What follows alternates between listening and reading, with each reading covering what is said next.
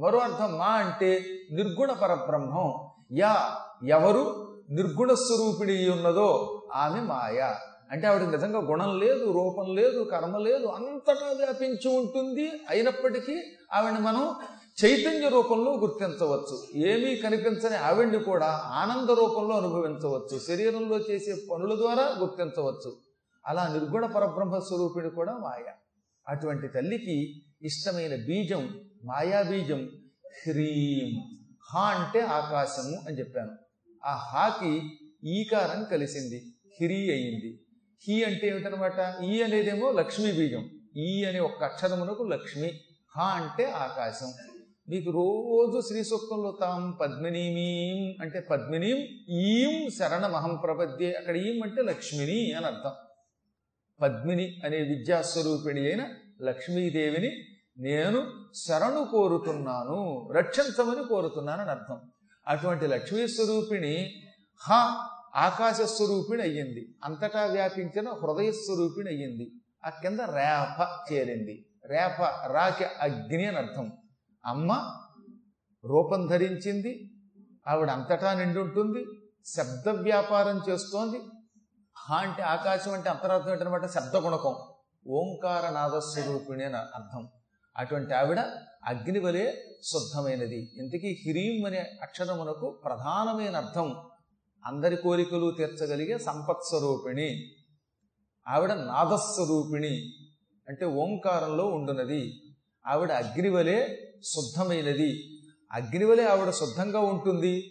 జపం చేసేవాడికి ఉన్న పాపాలన్నీ పటుక్కని తెంచేస్తుంది అవతల పారేస్తుంది.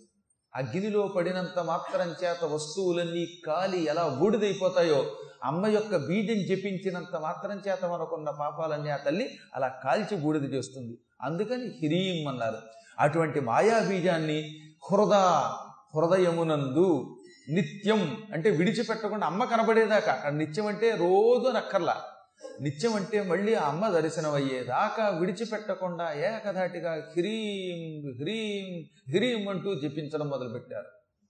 అందరూ సర్వయేవహి మొత్తం దేవతలంతా కలిసి జపంత జపించడం మొదలెట్టారు. నిజానికి జపం అంటే ఏమిటనమాట? రెండు రకాలు వాటిని జపము అంటారు. సామూహికంగా ఉన్నప్పుడు ఎక్కువ మంది ఉన్నప్పుడు పది మంది ఉన్నప్పుడేమో పెద్ద పెట్టున అంతా కలిసి అరవాలి. విడిగా ఒక్కడే ఉన్నప్పుడు మాత్రం పెదవులు కదిలి కదలకుండా లోపల గొణగాలి. ఇప్పుడు ఈ రోజు నుంచి గుర్తుపెట్టుకోండి ఎవరికి వాళ్ళు ఇళ్ళలో చేసుకునేటప్పుడు శబ్దం రాకుండా జపం చేయండి అంటే పెదవులు కదులుతున్నాయో లేదో కూడా తెలియదు. మీ నోట్లోంచి శబ్దం రాదు. లోపల జపం చేయాలి. అదే పది మంది చేరి జపం చేశారనుకోండి అప్పుడు గొణకూడదట అప్పుడు సనక్కూడదట. అందరూ ఒకే కంఠంతో హ్రీం హ్రీం అనాలి. అందరి కంఠాలు కలవాలి. ఒకడు ముందుకి వాడు వెనక్కి పెడితే ఉపయోగం ఉంది? వాడు బండ గొంతుకుతో పెద్ద పెట్టినరిచి ఒకడు అసలు గొంతుగా లేకుండా కీచ్ కీచ్ అంటే ఉపయోగం ఉంది?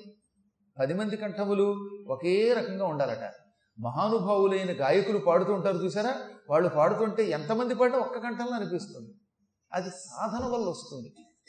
విష్ణు సహస్రనామం లలితా సహస్రనామం సామూహిక పారాయణ చేసేటప్పుడు కొన్ని వందల మంది ఉన్నా అందరూ కలిసి పాడుతున్నట్టు అనిపించట్లా మనకి?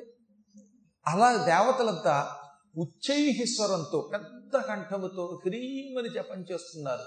ఇన్ని లక్షల మంది దేవతలు ఉన్నప్పటికీ కూడా అందరి కంఠం ఒకేసారి ధ్వనిస్తోంది. ఆ ధ్వని మధురముగా ఉన్నది. కంఠం ఎప్పుడూ మధురంగా ఉండాలి జపం చేసేటప్పుడు అనమాట బండ గొంతుకుతో అరవకూడదు. ఒకవేళ మన గొంతు పది మందితో కలవనప్పుడు మనం తగ్గిపోతే మంచిదట. పెద్దగా అరవకూడదట.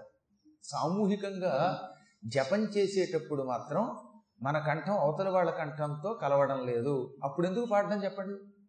గురువుగారు ప్రార్థన మొదలెట్టారు ప్రారంభంలో. వద్దురా బాబోయ్ మీకు శుక్లాంబరధనం వచ్చినా గొంతు కలపద్దంటే వినిపించుకోకుండా మీరు గొంతు కలిపితే ఏమవుతుందనమాట ఒకడు హిరణ్యకశిపుడిలో అరుస్తాడు.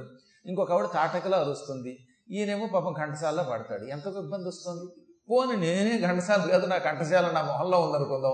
మీరు అద్భుతంగా పీసూసేలాగో లీలలాగో పాడుతున్నారు. మీకంఠం నాకంఠం కలవద్దు.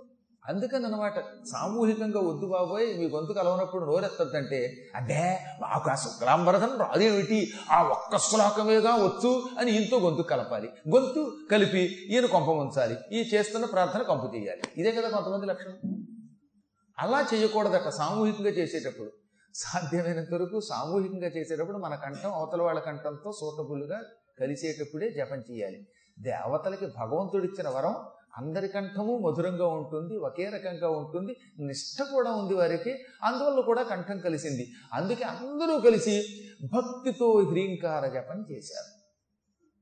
అలా హ్రీంకార జపం చేసి ఎదురుగుండా ఒక అపూర్వమైన రూప దర్శనం చేశారు. వాళ్ళు హ్రీం అని జపం చేస్తున్నారు. ఎంతలో అక్కడికి ఎవరు వచ్చారట పార్వతీదేవి వచ్చింది. కైలాస పర్వతంలో అప్పుడప్పుడు పార్వతీదేవి భక్తులకు దర్శనమివ్వడం కోసం తన తండ్రి యొక్క గృహంలో ఉంటుంది పితృగృహంలో ఉంటుంది. ఆ తల్లి మంచి గౌరవర్ణంలో ఉంటుంది. గౌరము అంటే తెలుపు. అందుకే గౌరాంగ అని ఒక పత్రిక ఉన్నది. అంటే పూర్తిగా తెల్లనివాడని అర్థం. నందుడు గౌరవర్ణంలో ఉంటాడట. అందుకని నందుడికి గౌరాంగుడు అని పేరు. కొంతమందికి భగవంతుడు పుట్టుకతో చక్కని తెల్లని వర్ణం ఇస్తాడనమాట మీరు చూడండి ఎంత అందంగా ఉన్నారు తెల్లగా. అలాగా. అలాంటి తెల్లని వర్ణమును గౌర అంటారు. గౌరీదేవికి గౌరవర్ణంలో ఉండడం వల్ల గౌరీ అని పేరు వచ్చింది. అబ్బో అమ్మ చాలా తెల్లగా ఉంటుంది. ఆ తల్లి పితృగృహం నుంచి బయటకు వచ్చింది. వెంటనే ఆహా మనం స్తోత్రం చేయటం మొదలు పెట్టగానే హ్రీం హ్రీం అని చెప్పించడం మొదలు పెట్టగానే అమ్మ గౌరీ దేవి వచ్చిందనుకుని అందరూ పులకించిపోయి ధ్యానం చేశారు. ఏమన్నారట వాళ్ళు నమోదేవి విశ్వేశ్వరి ప్రాణనాథే సదానంద రూపే సురానందదే తే నమ. ఓ దేవి సమస్త లోకములకు ఈశ్వరి అధిష్టాన దేవతవి. విశ్వ ఈశ్వరి విశ్వేశ్వరి. విశ్వమునకు పాలకురాలు. ఈశ్వరి అనే శబ్దమునకు ప్రభుత్వము ఏర్పాటు చేయునది. పరిపాలకురాలు. ఇంకా ఆ అమ్మ కంటే పైన మరొక దేవత లేదు గనక ఆవిడే సమస్త లోకాలకి చక్రవర్తిని గనక తల్లిని విశ్వేశ్వరి అన్నారు. శివుడికి కూడా విశ్వేశ్వరుడు అని పేరు ఎందుకు వచ్చింది? ఇంకా ఆయన పైన మరొకడు ఎవడు? ప్రభువు లేడనమాట అందుకే అటువంటి వాడిని విశ్వ ఈశ్వర. సమస్త లోకములకు అధిపతి. అమ్మవారు అధిష్టాన దేవత. అటువంటి నీకు నమస్కారం. ప్రాణనాథే నువ్వు ప్రాణములకు కూడా అధిష్టాన దేవతవి. మా ప్రాణములు నీ వల్లే నిలబడుతున్నాయి. మన శరీరంలో ప్రాణం ఉండాలంటే ఆ ప్రాణాన్ని కాపాడే ఒక శక్తి ఉండాలి. ప్రాణనాథ అనే శబ్దమునకు ప్రాణములను నిలబెట్టున్నది ప్రాణములను కాపాడునది. అమ్మ మన శరీరంలో ఉన్నంత వరకు మన ప్రాణం సుఖంగా ఉంటుందట. ఒక్కసారి అమ్మ కొంచెం పక్కకి వెళ్ళిందంటే ఇక అక్కడ నుంచి ఏమిటోనండి ఈ పూట నా ప్రాణం బాగాలేదండి అంటే అసలు ప్రాణం చూశాడా? శరీరానికి సుఖం లేదనమాట శరీరంలో ప్రాణం ఉన్నప్పుడు సుఖం ఉండాలంటే అమ్మ ఉండాలి. సుఖం పోవాలంటే అమ్మ తప్పుకోవాలి. అందుకే అమ్మకి శివా మంగళస్వరూపిణి. మన శరీరములో ప్రాణరూపములో ఉన్నంతసేపు మన శరీరములకు ఏ విధమైన అనారోగ్యము కష్టము బాధ లేకుండా కాపాడున్నది. శరీరం ఉంది మనకి లోపల ప్రాణం ఉంది. కాకపోతే శరీరమునకు సౌఖ్యం లేదు. అప్పుడు ఉపయోగం ఉంది శరీరం ఉండి మాత్రం? మన శరీరం మనదే మన మాట విందు మన కాళ్ళు మనవే కానీ మోకాళ్ళు వంగవు. మన లోపల పొట్ట ఉంది. ఈ పొట్ట ఎప్పుడు చూసినా గొడగొడలాడుతూ బాధ పెడుతోంది. అలాగే చేతులు చేతులే ఎప్పుడు నొప్పులు పుడుతూ ఉంటాయి. ఇలా శరీరంలో ఉన్న అవయవములు మన మాట వినక రోజు బాధపడుతూ ఉంటే అప్పుడు మనకి ప్రాణమునకు సుఖముగా లేదు అనే ఒక మాటను నోట్లో చూస్తుంది. అమ్మని ప్రార్థించండి. ప్రాణనాథ ప్రాణనాథ అని జగన్మాతని ప్రార్థిస్తే వెంటనే మన ప్రాణం శరీరంలో ఏ మూల ఎలా ఉండాలో అలా ఉంటుంది. ఉంటే ఈ అవయవాల్లో ఉన్న నొప్పులు పోతాయట. అందుకని అమ్మవారిని పూర్వం ప్రాణనాథ అనే పేరుతోటి ప్రాణములకు అధిష్టాన దేవతమైన నిన్ను ప్రార్థిస్తున్నామనే మాటతో ప్రార్థించేవారు. అలా ప్రార్థిస్తే శరీరములకు స్వస్థత వచ్చేది అనారోగ్యం తొలగేది ఆరోగ్యం వచ్చేది. అటువంటి నీకు నమస్కారం. సదానంద రూపే. సత్ ఆనందం సదానందం. ఈ చరాచర జగత్తంతా ఒకనొక బ్రహ్మ పదార్థముతో ఉన్నది. ఆ బ్రహ్మ పదార్థం ప్రళయకాలంలో కూడా నాశనం కాదు. శరీరములు నశిస్తాయి. భూములు నశిస్తాయి.